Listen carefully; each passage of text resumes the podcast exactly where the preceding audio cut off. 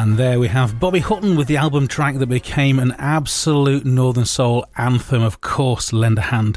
And live on the line from cold Chicago is the Northern Soul legend that is Bobby Hutton. Bobby, thanks so much for giving me the uh, the interview. Welcome to Radio Newark and welcome to England. Thank you very much. I'm uh, glad to be talking with Englanders. Yeah. Is that proper? Yeah, I think it is English, yeah. Anyway, anyway, let's talk about uh, about your musical career. How did it all begin for you, Bobby? At quite a young age, wasn't it? Yes, I. Um, let me see. Where, where where do I start? First, I get. I think that I, it's it probably started when I was four or five years old. Right. I was put in a foster home. Oh dear. Are you familiar with foster home? Yes, yes, yep. And I was actually, I- actually, I was. I started singing at four or 5 but Mhm. I'm. I, I was put in the foster home at two weeks old. Oh right. Oh dear. Sorry.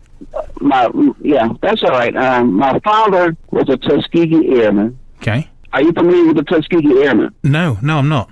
Tuskegee Airmen were the supposedly the most uh, intellectual African Americans to be put into the Air Force. Oh right. And President Roosevelt's wife Mm-hmm. almost handpicked them. Oh say. Yeah, she was very high on the Tuskegee Airmen. And um, what happened was they were selected to fly these planes Mm-hmm. and escort the escort the bombers to Germany Right. because the American boys that were happened to be Caucasian Yeah. Were were not were not protecting the planes and the planes were getting blown up by the Germans. Oh right. Yeah. So they hired these uh, Tuskegee Airmen to escort the bombers to Germany, Mm-hmm. and they never lost the plane. Wow. Once the bombers were able to get to Germany, Mm-hmm. They did damage and it helped in the war. Mm, well, the area where, where we live, Newark, and uh, and the Lincolnshire coastline, the Lincolnshire county, was uh, very heavily populated by those bombers and American airmen. So uh, maybe your dad was um, based in Lincolnshire. Well, he I can tell you this: he was uh, he got killed in '44. Mm-hmm. To make a long story short, my dad uh, finished college in Oklahoma. Okay. He was a musician. He was in the symphony orchestra at Langston University, Crumbs. and and then he came to Chicago to continue his education at the University of Chicago, Mm-hmm. which a very which is a very highly respected university Hmm. in Chicago. Back in those days, if you were African American, you didn't get into the University of Chicago, No. so you had to be pretty smart. Uh huh. Anyway, uh, he was he was killed, and I was put in this foster home. Mm-hmm. My mother was from Oklahoma. I don't know if they ever got married, Mm-hmm. but she was very she was very devastated because she was a school teacher and she couldn't come back to Oklahoma with a new baby and not have a husband. That often happened, didn't it? That's such a shame. Yes, Such a shame. yeah, she couldn't come back. She couldn't come back to the community. No, I know exactly what you mean. And no, and no husband. Yeah. she'd be she, she would be shamed. She'd be ostracised. That's So- right. Yeah. She should be ostracized. Correct. So she left me here in this foster home. Anyway, that's where my musical background comes from. My dad. Mhm. You obviously inherited it from him. Yeah. Must be in the genes. was. So, do you play an instrument? Uh, I do not. I was not privileged at that age to have a piano because I was in a foster care. yes. Yes. Of course. But but I always had the love and desire to play piano or violin. Mm. And those were the two instruments that I preferred. So, when did you begin singing publicly?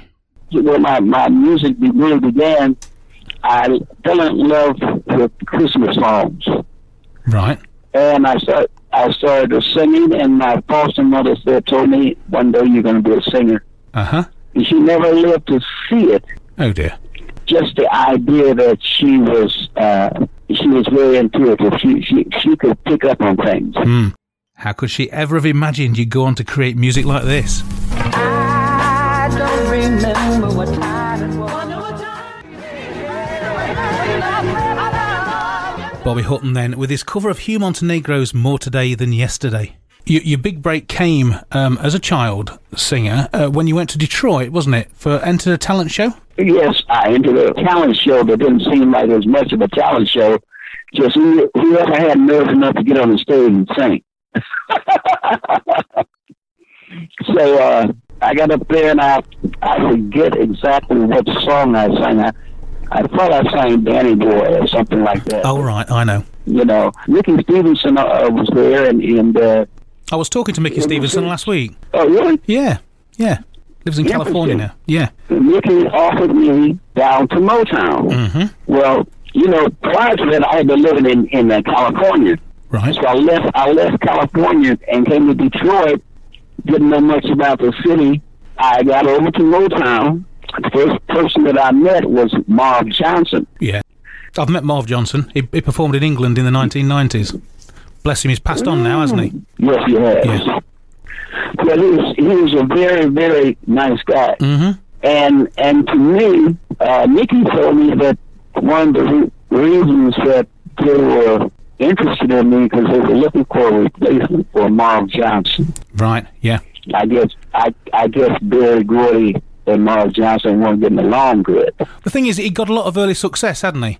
Uh, and so um, he, I think the word around the campfire is that um, he perhaps wanted uh, a raise in pay or some such as that. And you know, you know what Berry Gordy's like. Yes, I do. So did you did you ever hear about the story with Berry Gordy and I? Um, yes, yes, I did. but um, you you started songwriting, didn't you, with uh, Berry's wife, Raynoma? Yes, I did. Oh, you know all about it. Yeah, yeah. So did you? Um, I mean, was that in Detroit or was that after she started in the New York office? No, that was in Detroit. Right.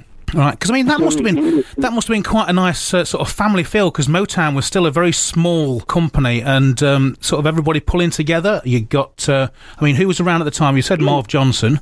I think uh, Smokey Robinson was there from the start, wasn't he? And um, Mary Wells. Smokey, Mary Wells and Supremes, the Contours, and the Temptations were trying to collect their group.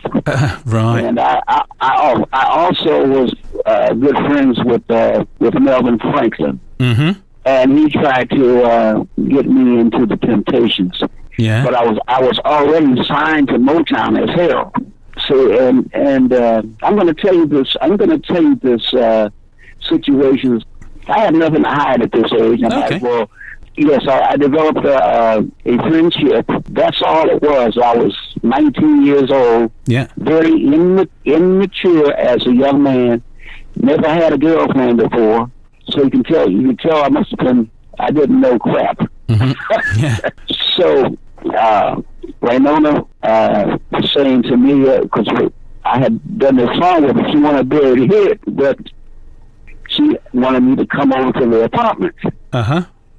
Which made which made me feel kind of special. You know, um, now I don't have a clue of what's going on behind the background. So I came over to the apartment. Berry came home. I sang the song, and I left. Mm-hmm. I'm under I'm under the impression that I will be recording pretty soon. Yeah. Right? That's the impression that I got. Absolutely. And why not? Hindsight being twenty twenty vision, I uh, uh, the streets and run uh, around Detroit with Barrett Strong. Mm-hmm. So Barrett took me over to Margaret Norton's house. Remember that name? Right. No, I I don't know that name, but carry on. Margaret Norton, beautiful woman. Mm-hmm. when I got over to, over there, you know, Barrett was looking for a place to use a piano so we could work on some songs together. Uh huh. And and Margaret Norton had a piano. That's how we ended up over there. Yeah. So we got over there, and I I noticed this is a beautiful young lady. So I might have been flirting with her. I don't know if I hit on her. She's I probably did at 19. Yeah. You know me Who wouldn't? you know, so come to find out they have a big disc jockey convention in Detroit. Right. They got disc jockeys from all over the United States, all over, and they had come to Detroit. Picture this. I'm in Berry Gordy's office Uh huh. at this disc jockey convention. In the door with Berry Gordy comes Margaret Norton and Berry hugged up. R- ah, ah. Right. You got you got the picture? Yeah. She says, "Tell Berry you said you love me." Right. What? I never said that. To this day, I could take a lie detector test. I never ever uttered those words. Only saw the woman one time that Barry took me over to her, to her house. So how could I say I love you and I only seen you once? It sounds to me like you were a pawn in somebody's game. I was part of somebody's game. Yeah. Oh dear. And it sounds like to me the reason that Raynoma had me come over to their apartment Was to make him jealous. was to make Berry jealous. Yep. Because she, cause she knew about Margaret Norton. I see. And that was Motown coming to an end then. You, you uh, decided to move on. What was I going to do? Absolutely. I just came on back to Chicago. And when you got there, you recorded this. From 1965, here's It's a Good Thing.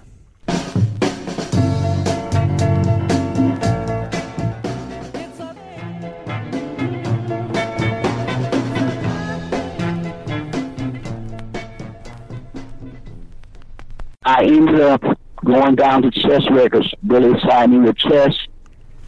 Uh, asked me to go on the road with Fontella to take uh, to take uh, Bobby McClure's place because Fontella and Bobby McClure couldn't get along good. Yeah, this is Fontella Bass, isn't it? Yep. So I went with Fontella Bass. The first job was the Apollo Theater in New York. Wow. You picture this.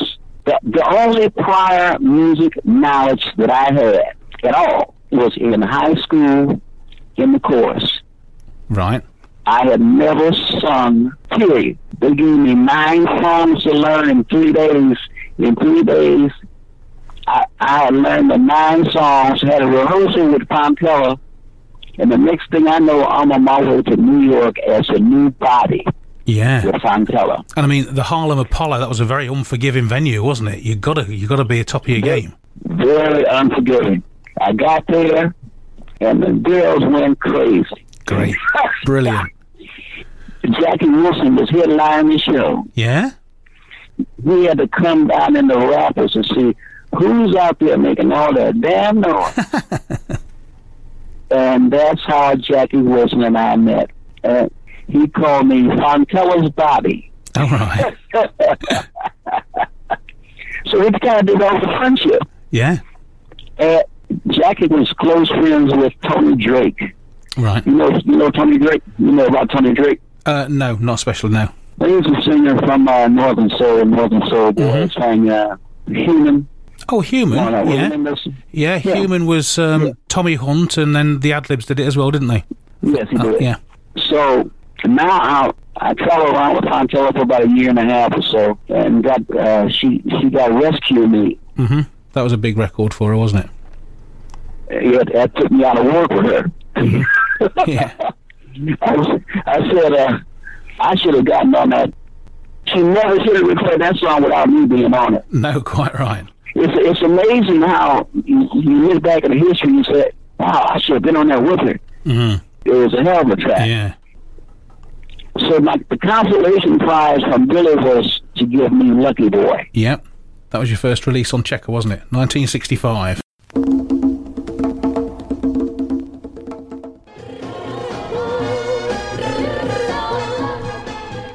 Yes, my first release. And Fontella and uh, Minnie Rifkin was singing in the background. Oh, right. Minnie Riperton. Isn't that amazing? Four octave range. What a girl. You know, she was the uh, receptionist at Chess Records. Oh, I didn't know that. Yes, she was. But she had she had the ability to sing those high notes. Yeah. You know, she she was quite a nice young lady. Mm. Well, you know, she died from breast cancer. She did, didn't she, in the late 70s, bless her. Poor thing. Yeah, yeah, yeah. That's just sad. Mm. That's, that's very sad. I remember Yeah. from Rotary Connection, and uh, and then obviously a, a solo um, a solo work. Yes. So we, we went on, and uh, I didn't have any more releases with uh, with Chess. Uh, that's when I met uh, Mel Collins and uh, and Josh Armstead. Ah, Jo Armstead, yeah. and I mean, she was very prolific songwriter. In fact, you wrote you wrote a song alongside her, didn't you? Um, uh, well, a big one, a big Northern Soul hit. Come see what's left of me. Whilst you were at Come Philips. see what's left of me. Beautiful.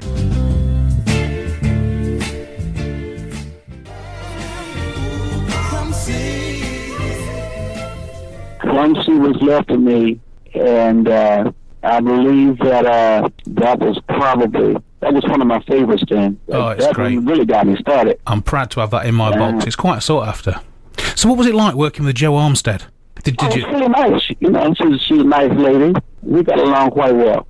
Good, good. So you, Uh, you I had, love working with with uh, Mike Mike Terry. Mm-hmm. yeah, He was, because he was uh, a big part of the success of this of those records because of his great arra- arrangements. yeah, yeah. And Well, I mean, you you were with uh, Philips was a big company, wasn't it? And you had five releases with them. I don't remember exactly Yeah. how many I had with them. Yeah. You, um, Ooh Baby is one of my favourites. And of course, uh, you did I a cover. I wrote Little Baby. Oh right, oh right. there we are.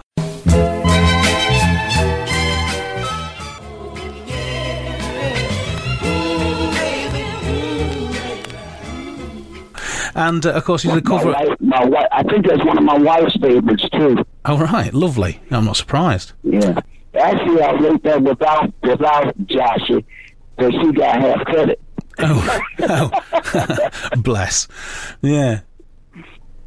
I have an, I have another song in my head that she and I wrote together. Uh huh. It's never been rec- it's never been recorded. Oh right. Um, maybe one day I'll uh, record it. Well, I think uh, you might well give it some serious consideration because um, there's an awful big market in the UK and Europe for um, uh, for songs of that ilk, especially around the, the late '60s time, Chicago, Detroit. Uh, so yeah, if you can get that that Chicago sound. Um, but Uh-huh. I mean, come see about me in England, especially not so much in America, but in England especially was um, was a big record. But it was quite ironic because people couldn't buy it, could they? Because uh, the chap that was playing it covered it up. Right. Because uh, wasn't it played?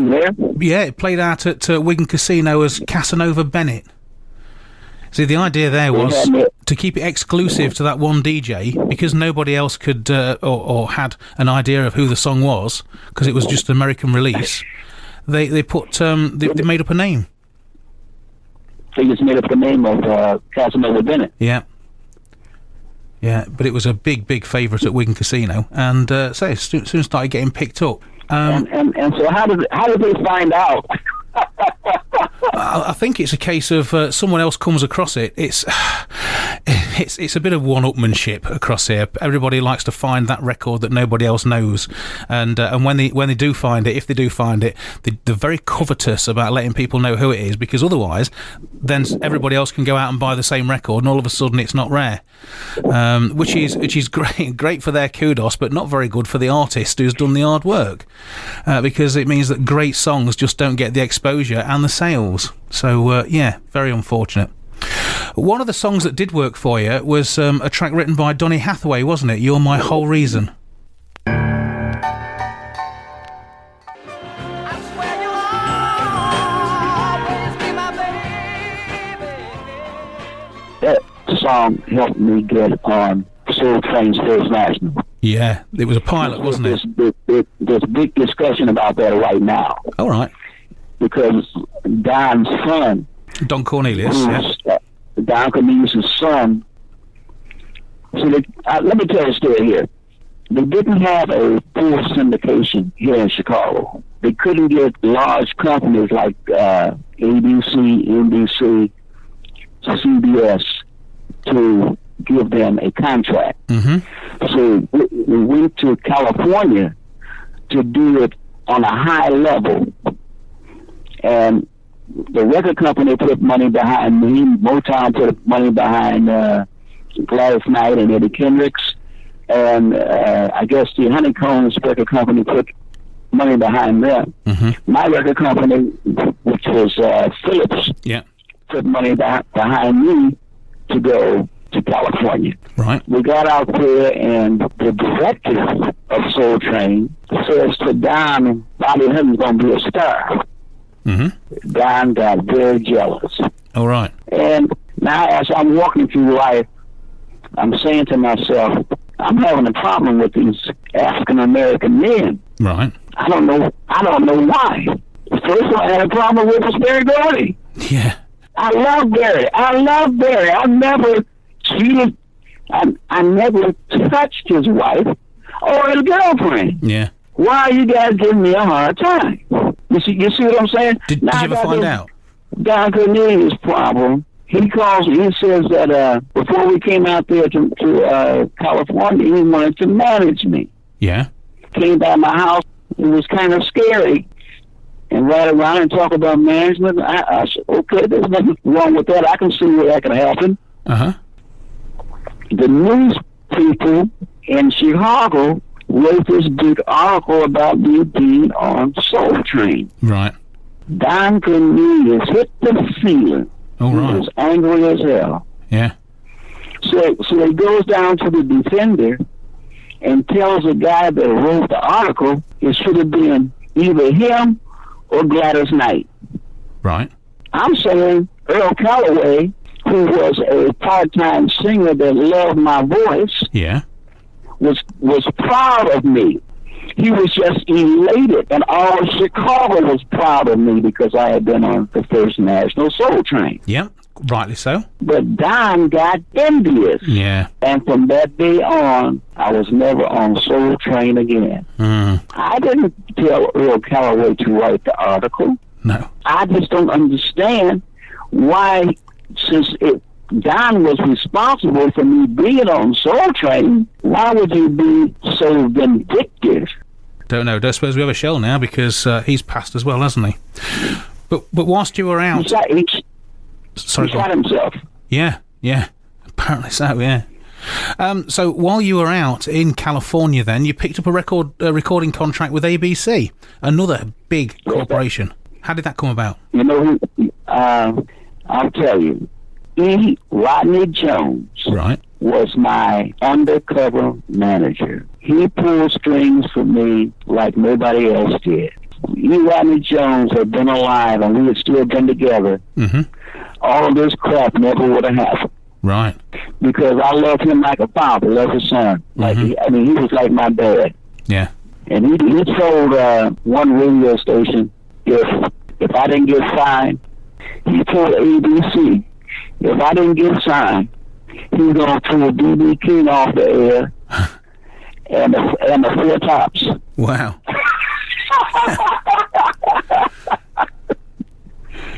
Yeah, next thing I know, I'm playing Northern California. That's the kind of power you need to help you. Yeah. He wasn't gonna do that. He just he was just threatening him. Yeah. Of course. You know, he was just threatening them. But I went out there, and the next thing you know, I'm doing the album, Yeah. Piece of the Action. Piece of the action. Great LP.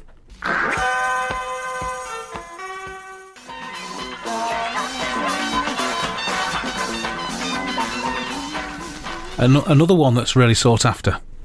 Could do a reissue in that one. That so, that album, like I say, hindsight being 2020, it has some great great pieces on it. Yeah, absolutely.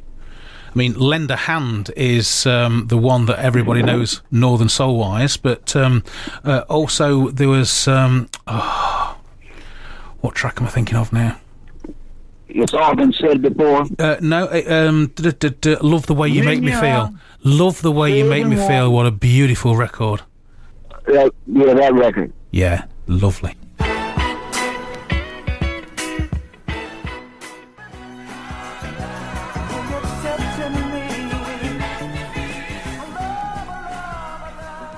that that's a beautiful piece too. And can't stop talking as well.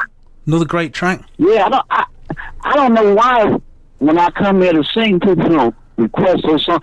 That's that uh, loving the love the way you make me feel is okay too. Yeah.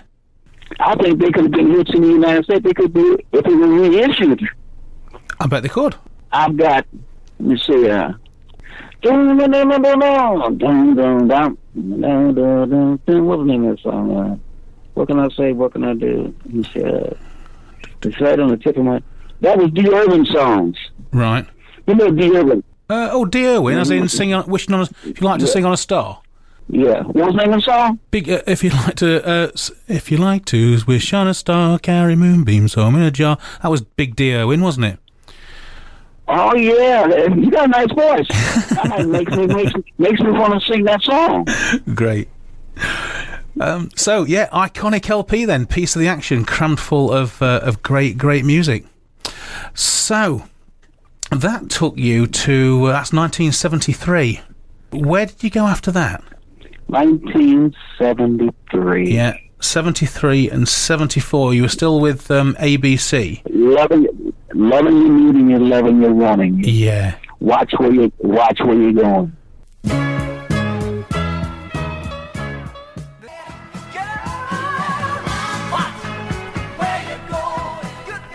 Written by Lamont Dozier and Oh, right. Jackson. Oh yeah, of course. Two great songs. Yeah.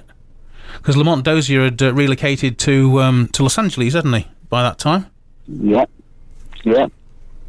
I should have been back on Soul Train with those songs Yeah. and uh, some more songs off of that off of that album. And we wouldn't be talking about this today. No, it would, cer- it would certainly have helped, wouldn't it? So, um, in 1978, I see uh, Lend a Hand was uh, re released through ABC. Were you still under contract to them then? Uh, I don't remember, but I, I I had started working the club circuit all over. Right. I said, well, I'm going to just be a great entertainer, singer. I had I was working five and six nights a week. Yeah. I was, I was just working start to finish, and uh, working all night and sleeping all day so I could work all night. Yeah. You understand what I'm Yeah, saying? yeah. Yeah. Yeah, doing the, your club trade. Yeah, I had to sleep all day so I could work all night. Mm-hmm. The only day off that I had was Sunday. Okay.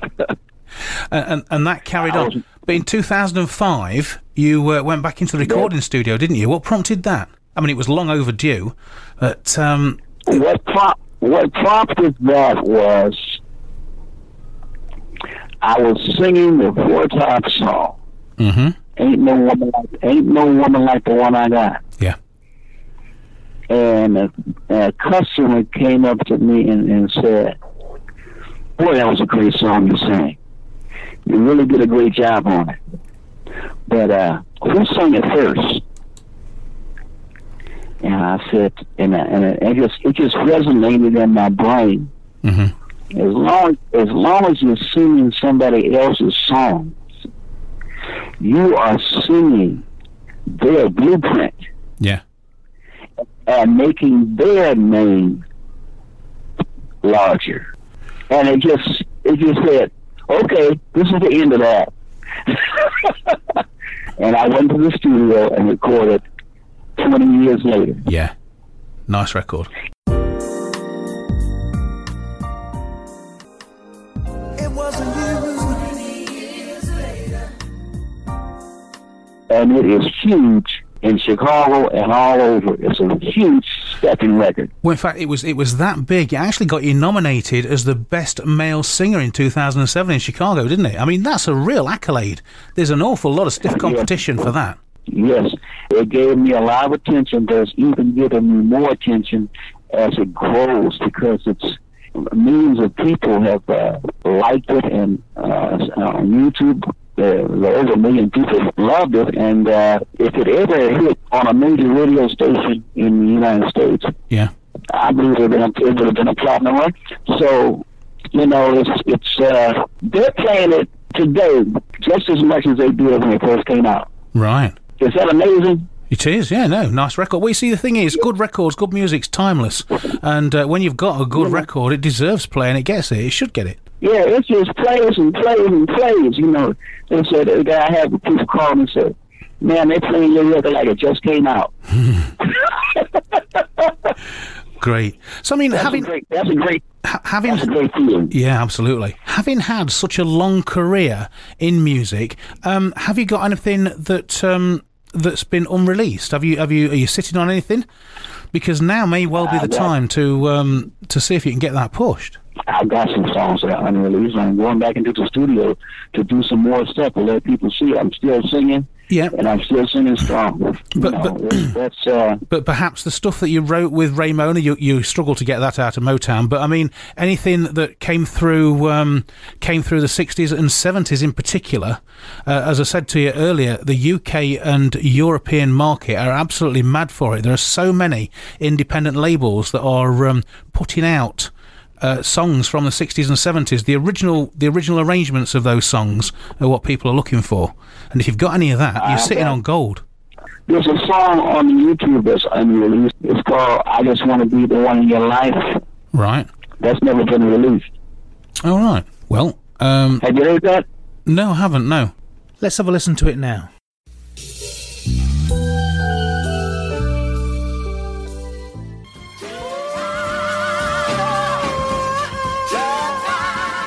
From 1969, there's the flip to uh, Bobby Hutton's I've Got a Memory, a tune called I Can't Stand a Woman, Two Time in a Man. Right, so um, Right. we, we've spoke about your 2005 CD, uh, your appearances. I've, um, I say I met, well, I didn't meet you. I saw you perform at Blackpool in 2016 at the first International Soul Festival, and um, well, what a great set that was! It, what a great weekend! Did you enjoy coming to Blackpool? Did you see much of it? I enjoyed it. I didn't. I, I didn't get enough rehearsals on the songs that I really wanted to do properly. I don't. I don't think that. I don't think that was my best. Well, I can tell you, it was. Uh, It was a couple uh, of songs. There's a couple of songs that uh, I hadn't sung in 20 years Yeah. yeah. And you know, when you when you're going to do stuff like that, you want it to be so right. Mm, absolutely. Well, you. So- I think you were told which songs you got to sing, weren't you? Uh, on the on the Saturday morning, I spent a lovely hour with Dee Dee Sharp at the Hilton Hotel, and she was telling me that she Uh-huh. she was uh, she was told which songs she got to sing, and, and she was saying, "I don't even remember recording this," and she got to relearn it all over again. Was that the same for you? That's the same. That's the same thing. You know, it's it's it's like it's it's uh, and then you wear your you wear your voice out in a rehearsal because you're trying to push too much information into Yeah. too short of a time.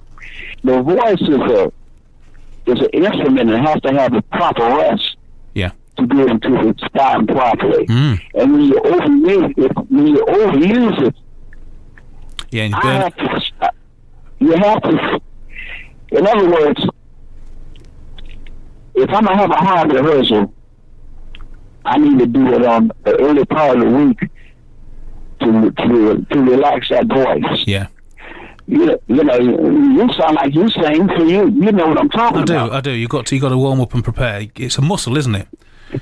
You, uh, It's if, a muscle. You gotta you, you can't wear it out That's and it. then turn around and and and think it's gonna work properly. you know, uh, no. But My music was well, has had a lot of a lot of high notes in it. I, I think it was a very well received performance, and uh, you're very well loved across in the UK and Europe. And um, you're going to be coming, aren't you, in the summer to uh, to Benidorm? yep. And um, I'm gonna get over there early and see can I get those rehearsals and uh, uh, things polished up for you so I can do a great performance. Lovely. I think I think it really worked out in Blackpool, but I know that I could have done better. I, th- I think you're being hard on yourself, and uh, everybody came away buzzing. honestly, honestly. And uh, if anybody goes, uh, when people go to the Benidorm International Soul Fiesta, which is on the weekend of the 15th to the 19th of May, they will be able to bear witness for themselves at uh, what a great polished performance it is. And you're alongside Spider Turner. Do you know Spider? Have you met him before? I've never met him before. He's a lovely, lovely guy. Very much fun to be with. He is. He laughs all the time. Always smiling. He's, he's funny, huh? Yeah, yeah, always smiling. I met him in uh, September at Skegness. He was across in the UK. Lovely. Uh, he's a funny. Is he a funny guy? Yeah, yeah, he is. He's always giggling. He's always smiling. The sort of person whose um, personality lifts your own spirits. Do you know what I mean? Just being with them, they, they sort of exude this feeling. That's that's great. It is. I hope we have a good time together. You know, because it seems like he's a nice person. He is. He's a nice guy. So, where can people buy your your uh, your stuff, your output? I mean, the the CD that you brought out in 2005 is your most recent. Is that available on CD Baby, perhaps? It's, it's, available, it's available on CD Baby, and, uh, you know, CD, CD Baby has had it for a while. Okay, So uh, there's always a lot of uh, product there, so good you can stuff. always get it. Lovely. Right, Bobby, thank you so much for giving me the interview. Uh, I really appreciate it. It's been an absolute pleasure talking to you. And um, yeah, I wish you all the very best for. Uh, Benidorm International Soul Fiesta on the 15th to the 19th of May.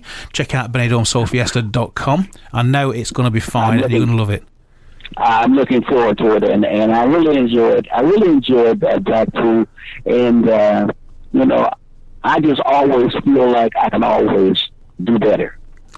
Again, that's well, you not, see, that, that's not being. That's know, that's the sign of a perfectionist. that. That's the sign of a perfectionist. I was reading that Prince, the artist uh, called Prince, would never listen to his own music because he could always, every time he heard it, he thought of some way he could improve it. He was never satisfied. But of course, he's got millions of Oh. adoring fans. So there's a lesson to be learned there. Okay. Um. Yeah. Love you guys. You guys have uh, have uh, uh, lengthened my career, and uh, I just wanted to tell you and your listening fans that I love you dearly. God bless you. Until we meet again. Look forward to it. Thank you very much. Okay. Yeah, that's great. That's uh, I think we've covered everything. That was a really interesting chat. I look forward to putting that together, and I shall I shall get it out. Uh, I think I've got it broadcast. Let me just have a look and see what I've got it penciled in. Do do do do. Where are we? I hope I didn't say anything that would embarrass me. No, absolutely not. Absolutely. Well, what I'll do, look, I can uh, I can send you a copy of the uh, interview if you prefer, but I w- I wouldn't put anything out that would compromise either of us. So don't worry about that. Okay. All right. Okay. Then. Thank you very much. Excellent. Wonderful talking to you. Nice talking to you. Uh, that I.